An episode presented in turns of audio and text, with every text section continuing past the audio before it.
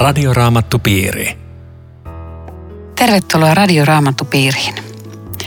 Nyt tutkimme Tessalonikalaiskirjettä ja sen lukua neljä, joka on otsikoitu Jumalan tahdon mukainen elämä. Studiossa kanssani ovat Riitta Lemmetyinen ja Eero Junkkaala. Tekniikasta huolehtii Aku Lundström. Minun nimeni on Aino Viitanen. Luen tähän alkuun pari jaetta. Sitten vielä veljet. Te olette oppineet meiltä, miten teidän on elettävä ollaksenne Jumalalle mieleen, ja niinhän te elättekin. Mutta Herran Jeesuksen nimessä pyydämme ja kehotamme teitä pyrkimään yhä parempaan. Tiedättehän, mitä käskyjä me Herran Jeesuksen puolesta olemme teille antaneet. Jumalan tahto on, että te pyhitytte. Kavahtakaa siveettömyyttä. Tässä tuli jo kolme jaetta, mutta jos mennään tuohon jakeeseen yksi, niin te olette oppineet, miten on elettävä Jumalalle mieleen. No mitenkä Jumalalle ollaan mieliksi tai miten eletään Jumalalle mieliksi? Riitta, sä oot ollut nunnana. Oliko, olitko tarpeeksi mieliksi? Yritin olla. Siinä kävi huonosti siinä yrittämisessä, mutta jos niin kun nyt terveesti yrittäisi miettiä, niin mä ajattelisin, että olisiko, olisiko tässä kyse siitä, että, että usko on totisesti enemmän kuin joku mielipide tai maailmankatsomus. Se, se, se määrittää koko elämän. Se, siinä ei jää joku osa-alue, että tämä ei kuulunut tähän mun uskonnon harjoittamiseen, vaan, vaan se ohjaa elämää arjessa. Ja siinä pitää hakea Jumalan Miten? tahtoa. Miten? Siitä Paavali on nyt kirjoittanut täällä ja jos te nyt tiivistäisi, niin hänelle tärkeää oli se, että usko toimii ja rakkaus lähimmäiseen ei pääse samaan. Joo, tässä tuota, mä, mä mietin tuota toista jaetta, että mitä käskyjä me Herran Jeesuksen puolesta olemme teille antaneet. Tämä on- aluksi kun mä luin tämän nyt, niin se oli vähän tämmöinen hämmentävä, että hetkinen käskyjä, kun täältä nyt Paavali latelee, että eikö se mieluummin julista evankeliumia kuin, kuin lakia ja käskyjä. Ja vielä tämä että kehottaa pyrkimään yhä parempaan. Että tässä on vähän tämmöinen tsempausmeininki kyllä Joo. Paavalilla. Mutta kun Raamattua lukee kokonaisuutena, niin mehän tiedetään, että, että kristityn tie ei ole niin kuin varsinaisesti se käskyjen noudattamisen tie, tai sanotaan näin päin, että kristillisyyden o- olennaisin juttu ei ole se, mm. että sä noudatat käskyjä, vaikka nyt tässä mm. jakeessa kehotetaan, vaan se, että sä uskot Jeesukseen, sä saat syntissä anteeksi, mutta siitä seuraa tämmöinen elämä. Mm. Eli Aivan. sä lähdet tietenkin elämään niin täysillä, kun sä ikinä pystyt Jeesuksen ohjeiden mukaan ja käskyjen mukaan ja, ja joka päivä mietit periaatteessa, että, että miten rakastat lähimmäisiä niin kuin itseäsi ja niin silleen. Mutta kyllähän tässä vähän niin kuin tämmöistä piiskausta on, että, että ja niinhän te elättekin, mutta kehotamme pyrkimään yhä parempaan. Niin, Mi- sä- mikä, mitä tämä on tämä piiskaaminen? Ei, ei, ei se varmaan piiskaamista ole, mutta jos ajattelisi näin, että Raamatus lukisi tämmöinen ja että, että jossain vaiheessa sinä sitten rakastat lähimmäistäsi tarpeeksi. Voit lopettaa. Joo. Semmoinen ei, ei, ei ole mahdollista. Eli sä rakastat, se on mahtavaa. Pyhä henki tekee sinussa työtä. Jatka samalla tiellä.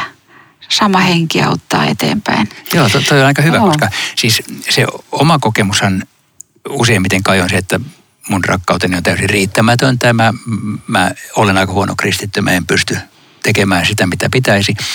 Niin, niin mä tarvin siihen oikeastaan sekä lakia että evankeliumia. Mä tarvin lakia, joka sanoo, että niin, mutta toteuta kuitenkin. Siis älä, älä, älä heittäydy niin kuin laakereilla lepäämään, että okei, antaa mennä. Mennä niin, alamäki ei tässä ei mitään väliä, kun mä en pysty, niin mä en tee mitään. Ei, ei näin, vaan, vaan että mieti, ketä voisit tänään rakastaa, mitä voisit tänään tehdä Jeesuksen omana, hänen periaatteettensa mukaan. Samalla mulla tarvitsee muistaa, että en mä sillä sitä pelastusta ansaitse ja mä, mä ikään kuin saan jäädä riittämättömäksi, Joo. koska, koska mä, mä olen sitä oikeasti kuitenkin myös aina. Mutta se- tämmöinen jännite. se, se piiskaaminen on siinäkin mielessä, siitä ei ole kyse kuin mitä Eero sanoi, niin- mutta Herran Jeesuksen nimessä. Siinä on, siinä on just se, sä oot saanut uskon lahjan ja tämän Herran tähden minä kehotan, mm. eikä mun oma etusormi, että panepas paremmaksi.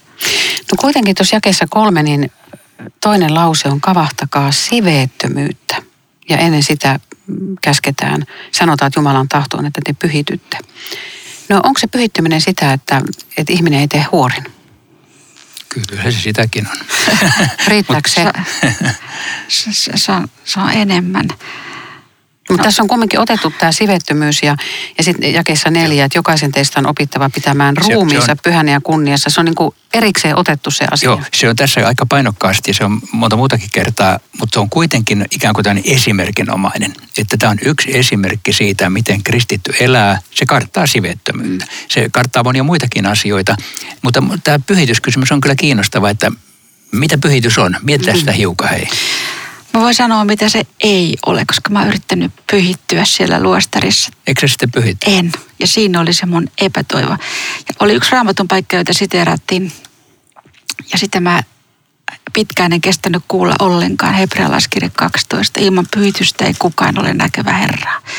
Ja se johti semmoiseen epävarmuuteen, että, että kaikki muut ehkä selvittää itsensä sinne taivaaseen, mutta mä puutun porukasta. Mutta se oppi meni näin, että ihminen tulee uskoa, Jumala on tehnyt armossa työtä, pelastanut. Mutta sitten tulee mun osuus. Mä näytän nyt, että mä elän tätä uskoa todeksi. Ja käytännössä se tarkoitti sitä, että mun piti nyt muuttua kerta kaikkia paremmaksi ja pyhemmäksi. Synnit oli esillä valon yhteystilaisuuksessa. Ne sanottiin suoraan, että sulla on, sä tavattoman ylpeä ja rakkaudet on kapina mielenä muuta. Ja sitten mä joka aamu 15 minuuttia taistelin, että mä pääsisin irti. Eikö sä päässyt?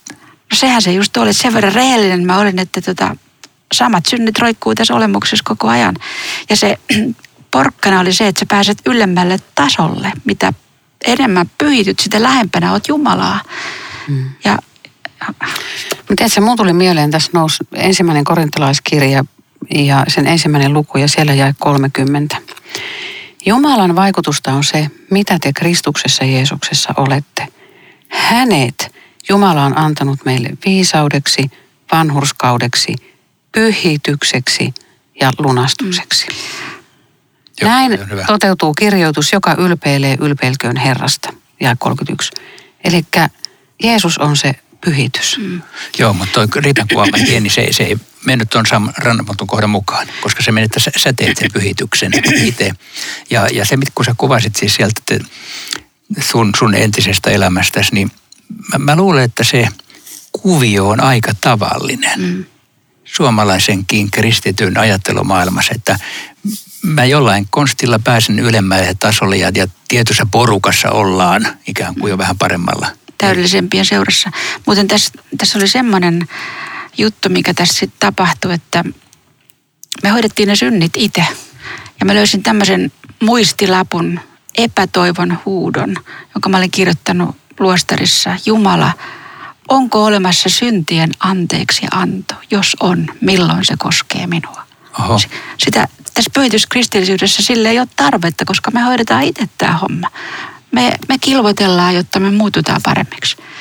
Ja sitten kun mä ymmärsin, miten valtava asia syntien anteeksi antoi, niin mä sanoisin tänään, että lähemmäksi Jumala ei enää voi tulla, kun hän antaa synnit anteeksi.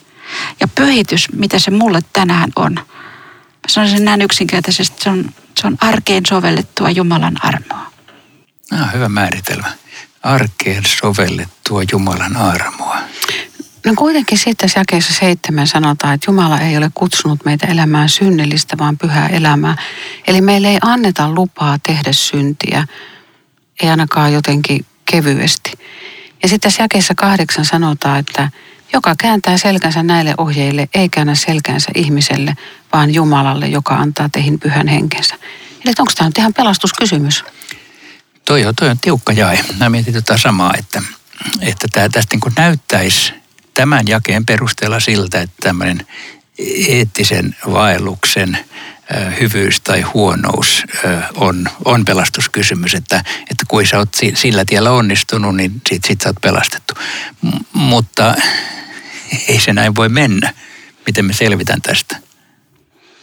Niin.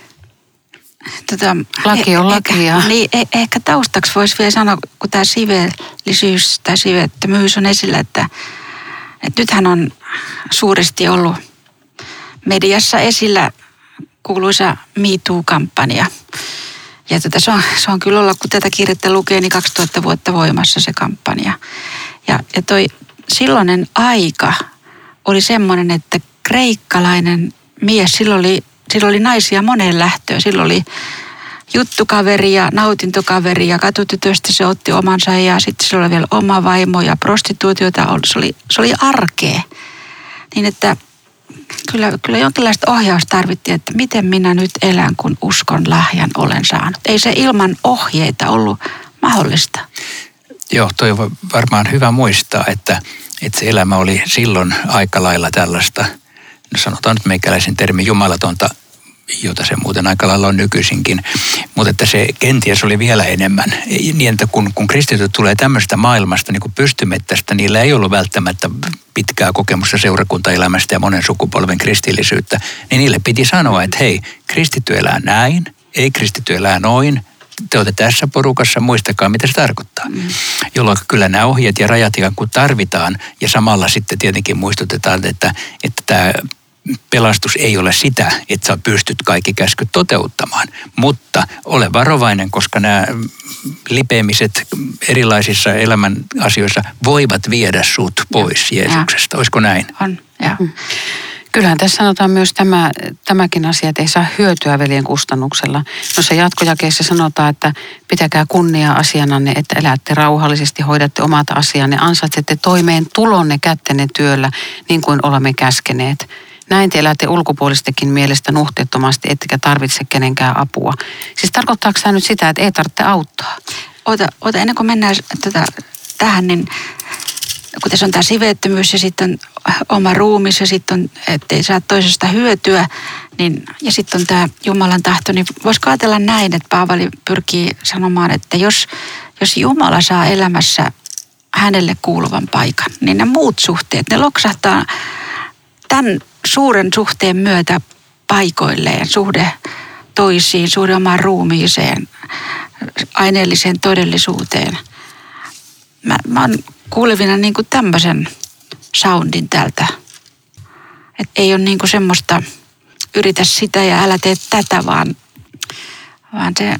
Joo, ja sitten, sitten nämä jaket, mitä sä aina luit, niin eikö ne kehota myöskin meitä siihen, että eläkää arjessa kristittynä ja, ja tehkää, huolehtikaa hommista, jotka teille on annettu. Siis täällä on aika ajoin Paavalla tämmöinen hyvin konkreettinen opastus siihen, että kristillisyys ei ole siinä mielessä jotain erityiselämää, että sä elät normaalia arkea ja täytät velvollisuutesi ja uskot Jeesukseen, mutta siihen kuuluu sitten nämä puitteet, mitkä tässä sanotaan, että, että ei, mikä tahansa elämä ei ole kristillistä elämää. Mutta hetkinen, sä, oliko sulla joku kysymys tuossa? Niin lähinnä sitä, että, että pitääkö meidän itse tehdä kaikki ja, ja sitten vielä, vielä tota, ilman, ettei vaivata muita, niin julistetaan evankeliumia ja, ja miten yhteiskunnalliset tehtävät, onko ne hengettömiä vai jumalattomia. Täällä, täällä puhutaan niin kuin, niin sä, mulla nousee monia asioita tästä. Niin sä ot, otat tämä kätten työ jakessa 11. Niin, että, että me ei olla... puhu siitä, että, että siis nämä arjen kuviot, yhteiskunnalliset jutut on ok. Eikö tämä puhu siitä? Mm. Hoidatte toimeentulonne kätteenne töillä, vaikka kaikki ei tee käsitöitä, mutta... Niin, ehkä, ehkä taustaksi taas voisi sanoa senkin, että että kreikkalainen mies ei tykännyt käsillä tehdystä työstä ollenkaan. Siis tiedetään, että se rakasti politiikkaa, filosofiaa ja urheilua. Ja se teki korkeintaan kaksi tuntia töitä ja loput se jätti orille. Eli tämä on tämmöinen yleinen kulttuuri, että tota, työ ei ole mun arvosta. Ja nyt Paavali nostaa tämän työn, niin kuin se, niin kuin se täällä raamatus muutenkin on. Jumalan antamaksi asetukseksi. Mm. Viljele ja varjele ja, ja osallistu siihen. No mun tulee taas tuosta mieleen, että joku voi olla vähän liian hengellinenkin tekemään työtä. Et, et odotetaan, että Jeesus tulee nyt huomenna jo takaisin, niin miksi tässä nyt mitään vaivaa ruvetaan näkemään? Että se voi olla niin kuin näinkin päin. Kyllä, tuosta nämä tekstit puhuu myöhemmin. Ja tuosta kun sä kysyit jakeen 12 perusteella, että, että ei, tätä avun tarpeesta, niin eihän tämä kai niin päin tietenkään tarkoita, että pitäisi yrittää olla niin, että ei kukaan koskaan auta ketään, vaan, vaan kaikki tarvii toisten saapua, mutta se kehottaa varmaan vaan semmoiseen vastuulliseen elämään, että sä et niin kuin pummina lähde yrittämään. Niin, onko joku voinut tästä lakihenkisesti väärin ottaa sen, että ette te tarvitse kenenkään apua, niin just tänne, että ei tarvitse auttaa? Kaik, kaiken voi lukea vinksi vonksinkin. Mutta se silloinen kulttuuri ja sitten varmaan just se Jeesuksen takaisin tulo, niin se saattoi olla se, joka, joka sitten oli alibi. Ei tarvitse tehdä mitään. Tämä on Radioraamattu piiri. Ohjelman tarjoaa Suomen raamattuopisto. www.radioraamattupiiri.fi Jatkamme Riitta Lemmetyisen ja Eero Junkkalan kanssa keskustelua ensimmäisestä tessalonikalaiskirjeestä luvusta neljä. Minä olen Aino Viitanen. Nyt on ihan eri otsikko, kun Herra tulee. Ketkä saavat ensimmäisenä nähdä Jeesuksen, kun hän saapuu? Siihen vastataan tuossa tämän pätkän lopussa, että ne, jotka on Jeesukseen uskovina kuolleet, Paitsi, että jos toisessa kohdassa sanotaan, että kaikkien silmät saavat nähdä hänet. Siis jos tarkkaan ottaen tuohon ainoan kysymykseen vastataan, niin, niin Jeesuksen tullessa kenties koko maailma. Joo. Mutta emme me tiedä sitä, miten se tapahtuu. Mutta tämähän on väkevä tämä, tämä, millä hän aloittaa. Tahdomme veljet teidän olevan selvillä siitä, mitä tapahtuu kuoleman uneen nukkuville, jotta ette surisi niin kuin nuo toiset, joilla ei ole toivoa. No mitä tapahtuu kuoleman uneen nukkuville? Niin siis, siis kaikkihan miettii, kun läheinen kuolee, missä se on ja mitä sille tapahtuu. Ja Paavali ottaa tämmöisen kuoleman karmeuden pois siltä, joka uskoo Kristukseen, että se on väliaikaista niin kuin uni. Unesta Siis mikä- herätään mikä- kuolema. mikä on väliaikaista? Kuolema. Mole, molemmista herätään. Siinä on se, Niin, mi- mikä mutta, täällä esiintyy. Mutta siihen me- mennä, mennäänkö nukkumaan, kun kuollaan. Tä- Tällä ja muutamalla raamatun kohdalla jotkut perustelee sitä, että kuoleman jälkeen tulee joku sellainen uniaika. Nukutaanko siellä? Nukutaan ja sitten niin herätetään viimeisenä päivänä. Mun mielestäni tämä kuuluu tavallaan sellaisiin spekuloihin teihin, josta meidän on vastattava, että emme me tiedä, jos nukutaan, niin ehkä se nukahdus ei ole pitkä, koska tota, Raamattu monella eri tavalla kuvaa samaa asiaa. Sanoo myöskin, että me näemme Kristuksen kasvoista kasvoihin. ja, Eikö se rikas mies ja Lasarus, niin siellähän ne on, ne on kuollut, mutta ne on ihan niin kuin tajuisessa Ne tilassa ja keskustelee ja ne oli hereillä, joo. Joo. Että se ei oikeastaan sanota kuoleman jälkeisestä, miltä tuntuu kuol- olla kuollut, vaan, vaan verrataan kuolemaa uneen, joka on sinänsä häkellyttävää, koska siitä noustaan. Et ensimmäiset kristityt, ne nimitti hautausmaata makuhuoneeksi. Sitten ne pani hautakiven ristin muistuttamaan siitä, että Niin, ja tämä on ne, väliaikaista. sa- ne saattoi sanoa näin, että miksi surisit ihmistä, joka menee vain vaihtamaan pukuaan. Niin, Mm. Ehkä tämä onkin nimenomaan näiden surevien kannalta, eikä sen kuolevan kannalta. Tässähän Joo. puhutaan just Niin. siitä, että ette surisi niin kuin nuo toiset, joilla ei ole toivoa. nimenomaan. Surra saa, mutta Niin. toivon kerran. Niin. Joo.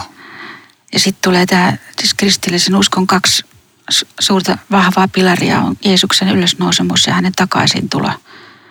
Mutta kyllähän tässä vähän niin kuin sanotaan kumminkin näin, että, että ne, jotka on elossa, niin, niin ei ne niin kuin, ei ehdi pois nukkuneiden edelle. Että kyllä siinä vähän niin kuin semmoista järjestystä on.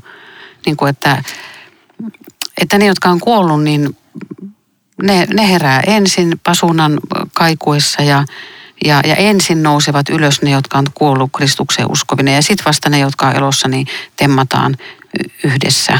Että siinä olisi niin kuin vähän tämmöinen järjestys. Niin mä en tiedä, voisiko tämä ylipäänsä vastaus siihen, että kun Jeesusta odotettiin niin kuin aika nopeasti tulevaksi ja sitten jotkut seurakuntalaiset oli kuollut, niin mietittiin, että miten, ne nyt ylipäänsä suhteet, suhteutetaan tähän Jeesuksen takaisin tuloksi. Ne menetettyä porukkaa. Että olisiko se, olisiko tämä siellä taustalla? Vo- Voi se olla. Ja mäkin ajattelen, että tämä ensin ja sitten ei ole tässä siis sillä olennainen. Tietenkin kun se sanotaan, niin sillä on ehkä jokin merkitys, mutta, mutta koska me emme tiedä, mitä tarkoittaa se, että jos ekaksi ne, ne, jotka on hereillä, elävät silloin, kun Jeesus tulee, ne tempastaan taivaaseen, sitten kuolleet, niin kai luultavasti ne lähtee heti perässä. että, että siis mä, mä ajattelen, että tämä ei ole olennaista, että onko se joku pitkä aikaväli Ei. tai muu, vaan se vaan tarkoittaa, että, että sekä ne, jotka on hereillä Jeesuksen tullessa, siis elossa, että ne, jotka ovat aiemmin kuolleet, ovat samaa porukkaa Joo. menossa samaan paikkaan. No miten sitä, näistä tempausopeista on aika villejä ylöstempaamisjuttuja, miten kristityt temmataan ja muut jää tänne yksin maan päälle sitten ja mitä, mitä näistä olisi ajateltava? Niin, multakin kysytään aina välillä, että mitä, mitä on ajateltava ylöstempaamisesta. Niin mä vastaan tähän tapaan, että no kyllähän täällä lukee, että meidät temmataan, niin kyllä meidän silloin temmataan. Mutta siihen kysymykseen useimmiten liittyy, ja mä luulen, että se tulee jostain kirjallisuudesta, jota on tuotettu viime vuosikymmenien satona aika paljon, semmoinen oppi, että just niin kuin sä vähän vihjasit, että jotkut temmataan ja jotkut jää tänne ja sitten tulee vielä uudestaan jotakin ja vielä ehkä ne, jotka jäi tänne, niin niillä voi olla joku kakkos keräilyvaihe, jolla nekin vielä voi päästä marttyyriuden tai joku muun kautta. Rakennetaan tämmöisiä oppeja, jotka eivät ole kylläkään valitettavasti raamatun mukaisia. Että äh, mä ymmärrän, mutta voi olla, että mä olen vähän niin yksinkertainen tässä – Mä ymmärrän, että tempaus ja Jeesuksen tulo ja maailmanloppu on samassa paketissa, eikä sen jälkeen mitään muita kuvioita enää tänne rakenneta. Se on, se on siinä ja, ja se, sen jälkeen ollaan sitten ikuisessa elämässä jommalla kummalla puolella. Että siis vaikka Raamattu kyllä näyttää puhuvan siis erilaisista asioista, niin ei se kuitenkaan rakenna tämmöistä kronologista järjestystä, että tempaus on yksi osa lopun aikojen tapahtumia, mutta sitten tulee vielä paljon muuta. Näin, näin mä ymmärrän. Joo, se, se oli hyvä vastaus. Se ei tarvitse aamenen enää perää. Mä voisin vielä nostaa tuosta tuon jakeen 16. Itse Herra laskeutuu taivaasta yli enkelien käskyn huudon kuuluessa ja Jumalan pasuunan kaikuessa ja ensin nousevat ylös ne, jotka ovat kuolleet Kristuksen uskovina. Kun tämä on niin semmoinen lohdutuspuhe, niin, niin tämä näkymähän on huikea. Yhtäkkiä sulla on taivaalla kaikki Kristukseen uskovat joko ennen sitä, kun Messias syntyy tai hänen jälkeensä. Kaikilta vuosisadoilta, kaikista maan osista valtava määrä ihmisiä, kun täällä alhaalla tuntuu monta kertaa, että meitä on niin pikkuporukka. Mitähän meistäkin vielä tulee koko seurakunnasta? Yhtäkkiä rävähtää. Siis tämä on kukaan väkevää. Se on, ja siis toi mitä sä kuvailit, niin sehän on tavallaan ilmestyskirjan seitsemännen luvun kuvaus suuri valkopukunen joukko ja kukaan ei voinut laskea ja lukea. Mä oon äskettäin opettanut ilmestyskirjaa ja mua puhutteli siellä muun muassa sellainen asia, että sieltä, siellä löytyy kuvaus taivaasta – ainakin 6-7 kertaa uudestaan palataan siihen, että taivaassa on tällaista, taivaassa on tällaista, taivaassa on tällaista. Vaikka sitä ei kovin paljon selitetä, mitä siellä on, mutta kuitenkin siellä ikään kuin nostetaan tämä taivasnäkymä, toi vähän mitä sä kuvasit, niin, niin yhä uudestaan. Sen takia, että me ei tuijotettaisi liikaa siihen, mitä täällä tapahtuu. No millaista siellä on? Joo, siellä, siellä yhdistetään Jeesusta ja, ja se ei tietenkään nyt meikäläisten tai ainakaan mun ajatteluuni kovin paljon auta eikä riitä. Sitä ihminen haluaisi tietää paljon muutakin, mitä siellä on, mutta sitä ei kerrota. Eli siellä on, siellä on kaikki hyvin ja Raamattu kertoo, mitä sieltä puuttuu. Kaikki pahuus ja synti ja kuolema ja itku ja tällainen. Mutta se, että, että meille muistutetaan, että taivas on totta, sinne ollaan matkalla – se on semmoinen kristityn perimmäinen todellisuus, jota ei saisi unohtaa, vaikka se joka päivä mielessä olekaan. Ja, ja sitten, että et miksi tämä on näin varmaa, että mä voin olla tuossa porukassa ja mulle käy näin ihmeellisesti, niin, niin Paavalihan nitoo tähän väkevästi sen, että koska Jeesus on noussut kuolleista, ilmoitamme teille. Lutte sanoi niin, niin voitokkaasti tästä ylösnousemuksesta, että, että minun Vasen jalkani on noussut jo kuolleista, minun oikean käteeni Kristus on tarttunut, koska synnit ovat anteeksi annetut. Puolet minusta on noussut jo kuolleista ja minä odotan viimeistä pasuun. Aika hauska, hauska tyyppi se Luther. Joo. Sä oot ihme Luther-tuntija, Riitta. Luet sitä kaiken päivät. No, no se on vähän samaa kohtaloa kuin Lutteri oli siellä luostarissa ja Riitalla sama. Että... Sen takia Joo. mä oon lukenut hän niin. paljon. Joo. Kaikki nämä väärin ymmärrykset hän on mulle oikonut pyhitystä myöten. Mutta se, että, että kun me menetetään meidän omainen ja me surraan, niin, niin meillä on kumminkin se jälleen näkemisen toivo ja, ja se on varma asia raamatun mukaan, että kuolleet herätetään. Että me ei vaan niin kuin lakata olemasta ja, ja. ja sitten hävitään jo, jonnekin Joo. olematta. Se on, se on varmaan tässä se tähtäyspiste. Ja tästä tietenkin voisi vielä kysyä tuota, kun hän meiltä, jotka olemme elossa – että odottaako Paavali Jeesuksen takaisin tuloa omana elinaikanaan. Mä ajattelen, että odottaa, mutta samalla on ikään kuin varautunut siihen, että ehkä ei näin tapahdu, mm. koska hän, hän antaa vähän niin kuin kahdenlaista kuvaa, niin kuin muuten Jeesuskin. Sanoo tulevansa äkkiä ja yllättäen ja pian ja kuitenkin sanoo toisaalta sodat, maanjäristykset ja antikristukset tulee ensin. Että sen jää tämmöinen tietynlainen jännite, jota me ei pysty älyllisesti ratkaisemaan, mutta joka kuuluu tähän uskon asenteeseen. Ja, ja toisaalta voisi sanoa, että onneksi meillä ei ole kerrottu siis milloin tulee takaisin, kun ajattelin, että jos mä nyt tietäisin sen, niin mä, mä mitään muuta ajattelisin joka ikinen aamu kuin sitä yhtä päivää, joka silloin paitsi, tulee. Paitsi jos sä tietäisit, että se olisi 50 vuoden päästä. Niin, mutta sekin, sekin muuttaisi minua. Ei vällä väliä, sehän Niin, on 50 just- vuotta. just niin. Ja sitten koko, koko mielenkiinto pyörii niin kuin oman itsen ympärillä. Et, et tota, siinä ei niin kuin mitään muuta ajattele. Tämä on niin kuin va- valtavan upea juttu, että me emme tiedä. Mm. Mutta tulossa on. Niin, ja tämä on kyllä ihan niin kuin jostain Skifi-elokuvasta siis tämä kuvaus, että, että meidät temmataan pilvissä yläilmoihin Herraa vastaan. Näin saamme olla aina Herran kanssa. Et sitten kun Jeesus tulee näin, niin me ei ikinä erota. Me ollaan aina yhdessä. Joo. Ja jollain ihmeellisellä tavalla meidät vaan nostetaan sinne. Joo. Ja semmoinen, joka miettii, että läheinen on kuollut ja hän uskoo Jeesukseen ja missä hän on ja onko hänellä hyvä olla, niin tavattoman hyvä olla, koska eikö, eikö voi just näin sanoa, niin kuin Eerokin tuossa puhuit, että se yhdessä Kristuksen kanssa on totta jo nyt. Eikä vasta sitten, kun tapahtuu nämä lopun ajan. Joo. Ja sitten tämän tekstiosan päätöksessähän on toi, että rohkaiskaa siis toisianne näillä sanoilla, joka on aika hyvä muistaa, että kun, kun lopun ajoista puhutaan, niin, niin joskus kuulostaa siltä, että pelotelkaa toisiaan näillä sanoilla, Joo. niin se soundi. Joo, Että et tuota, nämä ei ole semmoisia asioita, vaan rohkaiskaa toisiaan. Ja, ja mihin meidän pitää rohkaista, niin ei niinkään siihen, että odottaa ikään kuin jännittyneen Jeesuksen tulon päivää, vaan siihen, että me eletään tänään Jeesuksen omana, ö, niin kuin hän ei tulisi koskaan tai niin kuin hän tulisi huomenna. Saman tekevää, koska me tänään eletään Jeesuksen omana. Muuten tämä pasuna, sä kun oot ilmestyskirjaa nyt luennoinut, niin Jumalan pasunnan kaikuessa, onko tämä se seitsemäs? Se on viimeinen pasuna, kyllä. Ja se kuva tulee jo vanhasta testamentista. Puha, kansaa kokoon kutsuttaessa puhallettiin pasunaan. Et se oli, oli tämmöinen, kun Jumalan kanssa kutsutaan koolle, niin pasuna soi. Ja se kuva on sekä Paavalle että ilmestyskirjassa, se on viimeinen pasuna. Joo. Tämä, tämä mykistää, mitä tulossa on. Ja saadaan olla levollisesti tässä joukossa odottamassa tätä, tätä paluuta. niin, meillä on toivo. Meillä on toivoa. Kyllä. Radioraamattupiiri. Kiitos jälleen Riitta ja Eero ja kaikki radion äärellä olevat radioraamattupiirit ja, ja kuuntelijat. Laittakaa meille kysymyksiä ja kommentteja osoitteella aino.viitanen at sro.fi. Rukoiletko Eero tähän loppuun? Herra, kiitos, että tulet takaisin. Kiitos, että saamme rohkeasti elää tänään kristittyinä omaa arkeamme ja pyytää, että saisimme olla niitä, jotka ovat valmiit silloin, kun sinä tulet.